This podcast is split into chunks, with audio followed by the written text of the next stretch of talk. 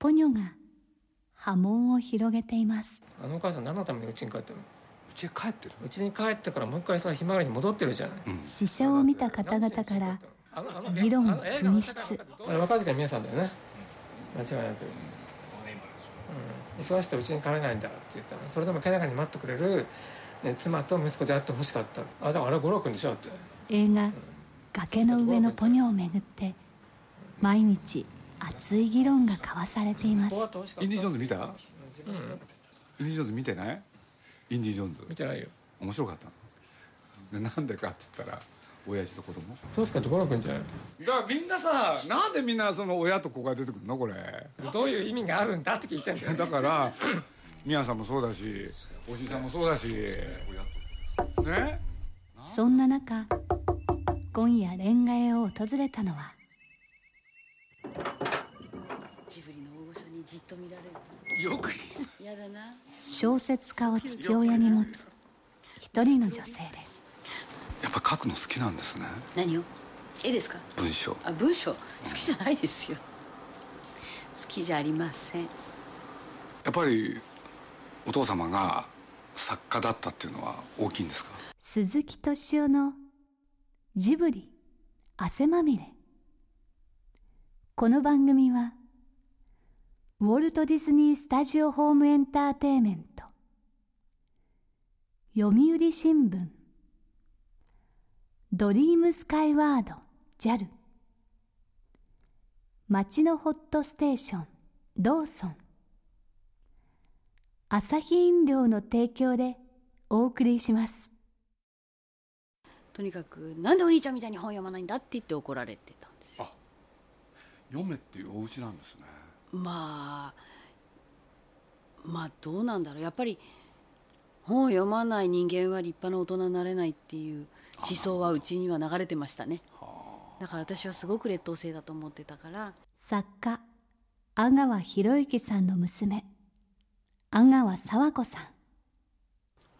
どうせ私はダメな子よなんていうふうにずっと悲願んでたんですからでも書きたい気持ちもないですよ。好きじゃないんだし。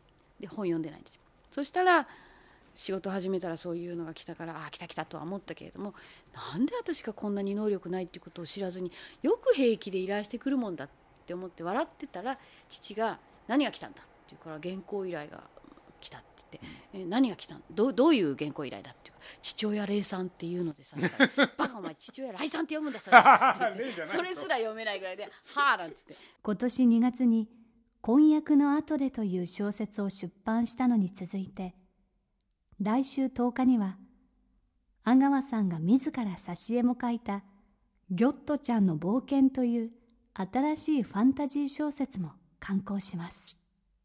7月10日あたりに。7月10日ですね、ええ。ぜひ世間のいろんな人にはい。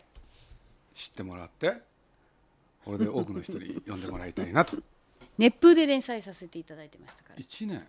えー、っと2年だえ2年もやってんたんですか、24回あるそうです。じ児童文学好きなんですか？そうですね。主人公が7歳の女の子で架空の森の中で動物とも自由自在に喋れるという話。ってことを考えりゃそうですね。角田光代さんがあのこの本の帯文を書いてくださってでこれがもうもったいないようなお言葉を頂戴したのですが私が読むのも恥ずかしいんですけどね。本の形をしているけれどこれは魔法の杖です。魔法の杖の一振りで私たちの住む世の中は急に鮮やかな色彩と愛しい光を放ち始める。阿川佐和子さんの正体はきっと魔女なんだと思うって書かれちゃったんですけど。親子は不思議ですね。この間熱風でも特集してらっしゃいましたけれど、あの石井桃子さんのはい。桂文庫というところに通ってた貴重な子供だったんですよ。それいくつぐらいの時えーとね、私が最初に通ったのは小学校どうだろう幼稚園か小学校1年ぐらいかな。そんな小さかったんだ。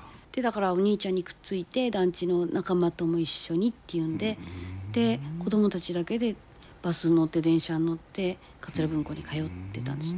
でも桂文庫に到着するとそこまで私冒険好きだから到着するまではものすごく楽しい。ですね。うん。子供だけで電車に乗って。電車、うん。で阿佐ヶ谷の駅と荻窪の駅と比べると、あの高圧線なんていうものがものすごくいっぱい立ってる荻窪は。荻窪って、だから桂文庫って桂文庫の敷地のすぐ隣が高圧線でしたから危ないとこなんじゃないかと思ったりしてたんです。よスタジオジブリもそうなんですけど。あ本当あそう。高圧線の下に実はスタジオがあるんですよ。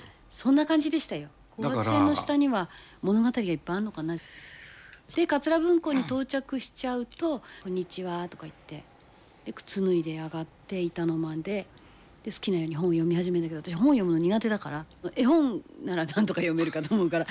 あのバージニア・リー・バートンとかね岩波子供の絵本なんていうのは結構読みましたけどね。字が少ないから。字が少ないし絵が大きいから。でなるべく薄っぺらいのを探すんですけど、まあ、一生懸命鳥藤先生公開記とか、それからなんだろうな長靴下のピッピとかも書いたかな。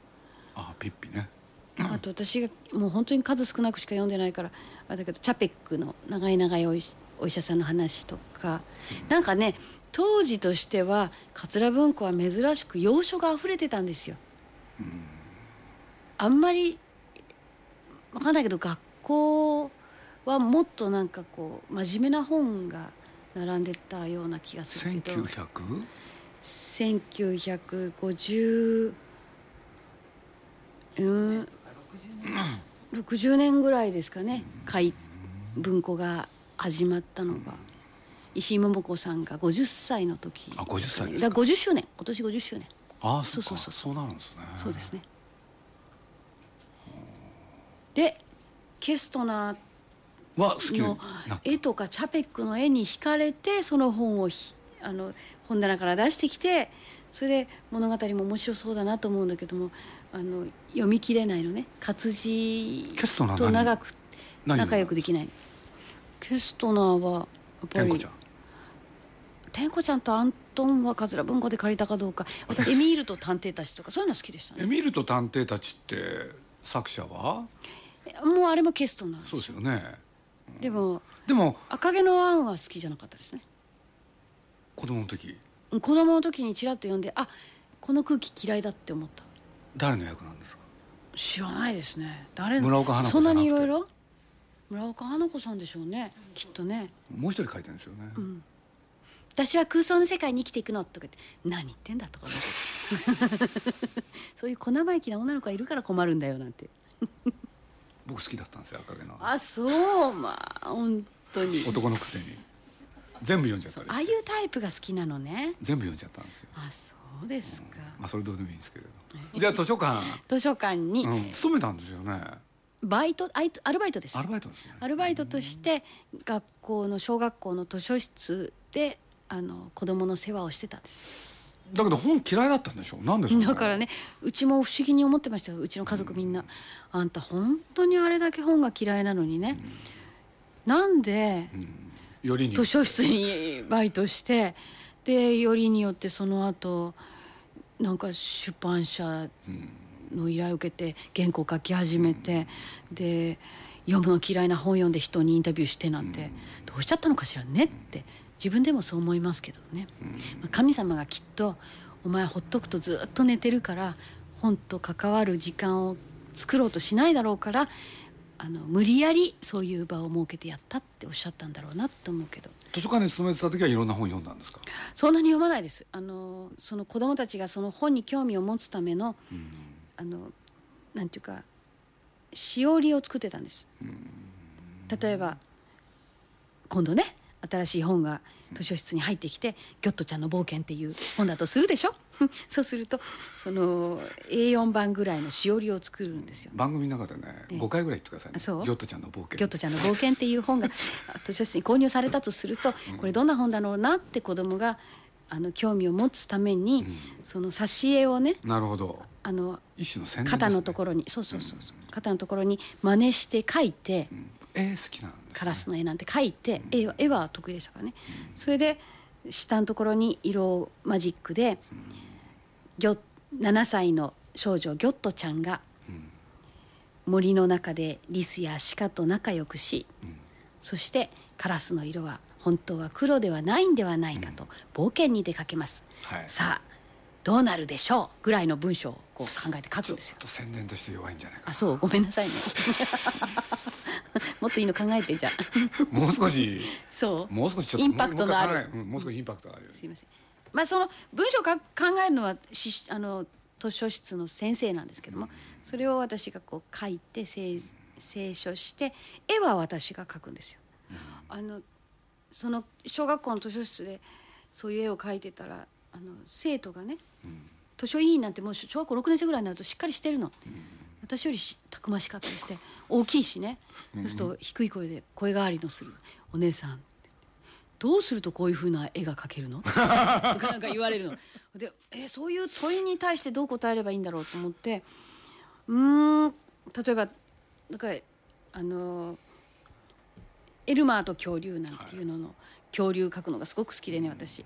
そうするとだんだん空で描けるようになってプンプンプンプンプンプンプンなんて言ってこうやって描いて羽描いて飛んでる絵とか描いてたんですよ。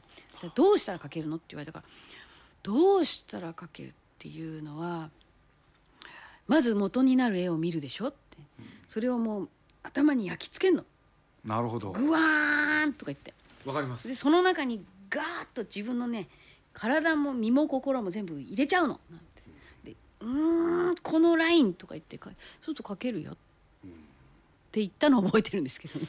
その通りですよね。そうですか。あの宮崎駿っていう人がの作品を僕は初めて見たのが「未来少年コナン」っていう。ああはい。でそれを見た時にね見ててあれ？これどっかで見たことあるなって。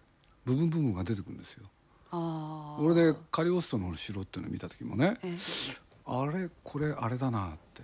つまり僕なんか子供の頃にね杉浦茂っていうある漫画がいたんですよ。はい。でその人のなんていうのかな、えー人間2人が並んで走るうん。時のはい。足の描き方とかね、はい。えーそっくりだったんですよ。これで僕はこの人多分杉浦茂が好きだなって。だから僕は宮崎駿っていう人と出会った時、ええ。まあ、その頃は宮崎さんっつってね「杉浦茂好きなんですか?」っつったらパッとそれで仲良くなったっていう。のが あるんですよね。チャペックの絵とか、あの線画でこう足なんかがまあ写実的に考えればおかしいかなと思うんだけどもなんかこう足の曲がり方とか、あのつま先のこう伸び具合とか、足首のこうくれくびれ具合とか、そういうラインがねすごく魅力的だったの。相性が良かったんですね。ええ、そう手がこうふにゃっと曲がってんだけれども、なんかそこら辺のそれからなんかあの山高帽をかぶっている紳士や、だから女の女の子はあの少女漫画で育つと男が描けないなかなか甘い顔になっちゃってね、でそれが嫌だったんですよ自分でも。甘くなっちゃうの。が。でなんとかチャペックとかそれからケストナーの挿絵みたいに甘くない漫画チックなでも漫画じゃないあの洒落た絵が描けないかなっていうのをいつも思思ってました面白いと思ったのはやっぱり子供の頃だけども、あの絵を描き始めてから大人になる経過において、あの甘くない漫画漫画チックな漫画じゃない絵をが描けるようになりたいなっていう気持ちはあった。目が点なのに、その人の感情がこっちに伝わってくるっていうその鼻とか眉毛とか、く口がそんなにこう細かく描かれてないのに一本の線で描いてるにもかかわらずその人の悲しそうな気持ちとか嬉しそうな気持ちっていうのが伝わってくる絵っていうのがちょっとしたことでそうなるんですよね。魅力だったのはありますね。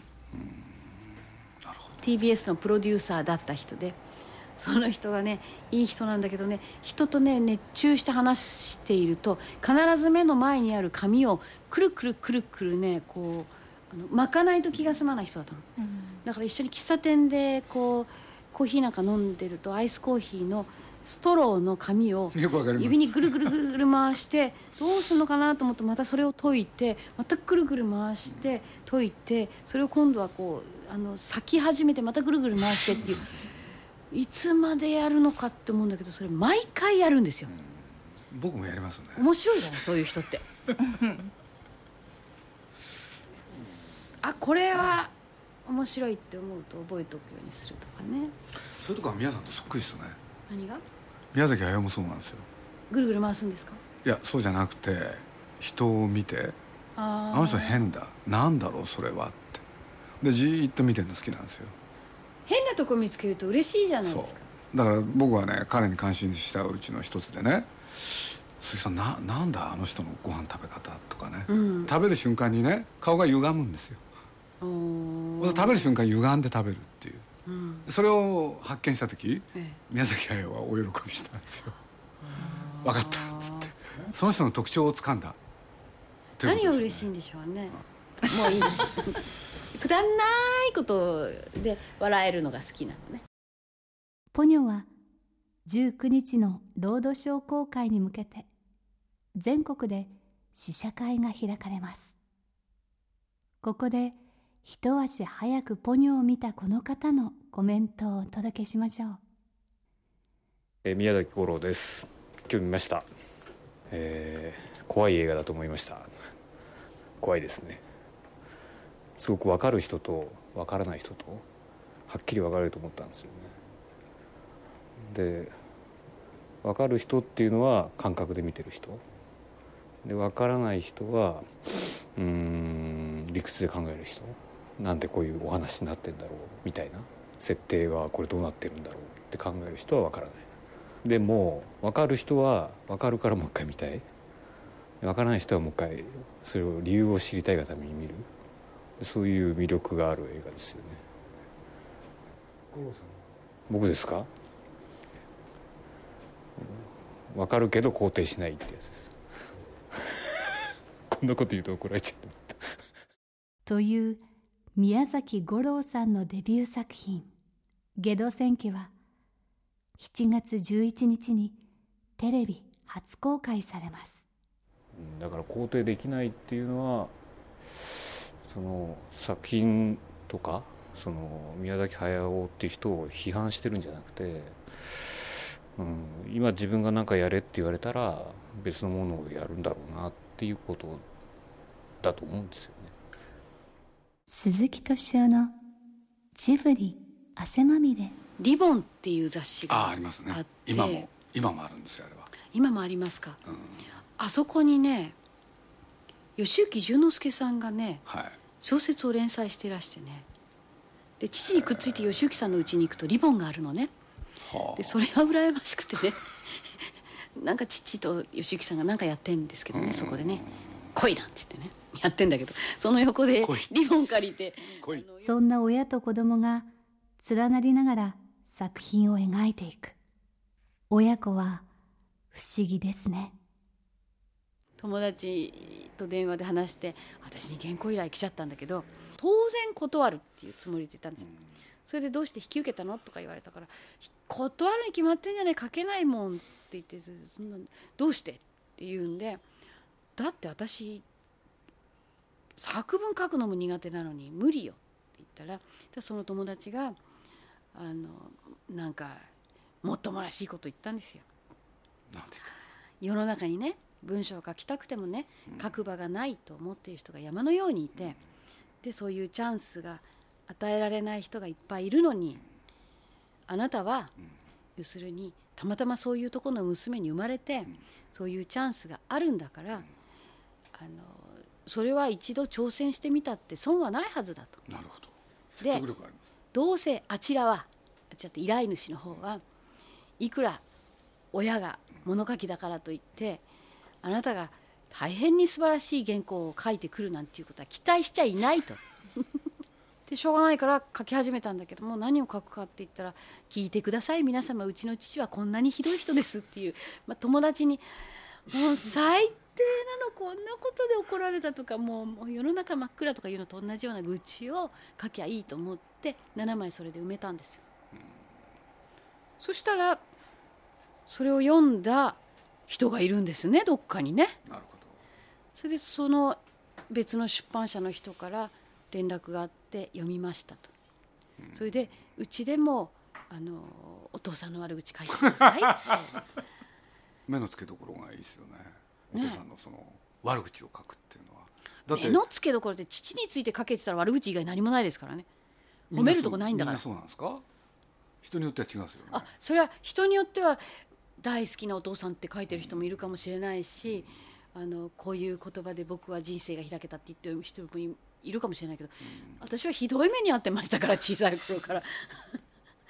で父の方は家族やなんかをモデルにして勝手に作り上げて 小説なんか書いてこんなの事実じゃないっていうことを散々モデルにされたんだから仕返しするしかないじゃないですかそういうチャンスに。読んでたんですねお父さんの小説は読んでませんけども読む気にもなりませんよ。ちらっと見るとなんかあの詩小説なんだけども、その主人公が小説家っていうね名前は違うけどそういうとこがいてそこに娘がいると毎日ビービービービー泣いて悲願でばかりいるっていう娘がいてそういうイメージ。